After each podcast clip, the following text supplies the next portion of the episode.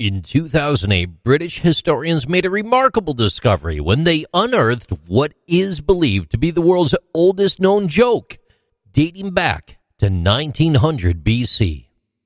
This ancient joke comes from the Sumerian civilization, which holds the distinction of being the world's oldest known civilization, emerging around 4500 BCE in the region of southern Mesopotamia, which corresponds to present day southern Iraq. The joke goes like this Something which has never occurred since time immemorial.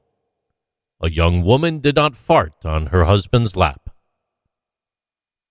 The discovery of this joke offers a fascinating glimpse into the sense of humor and daily life of people who lived a millennia ago, reminding us that humor has been a part of human culture since ancient times.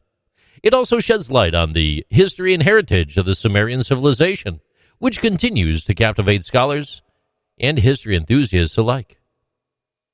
These are interesting things with JC.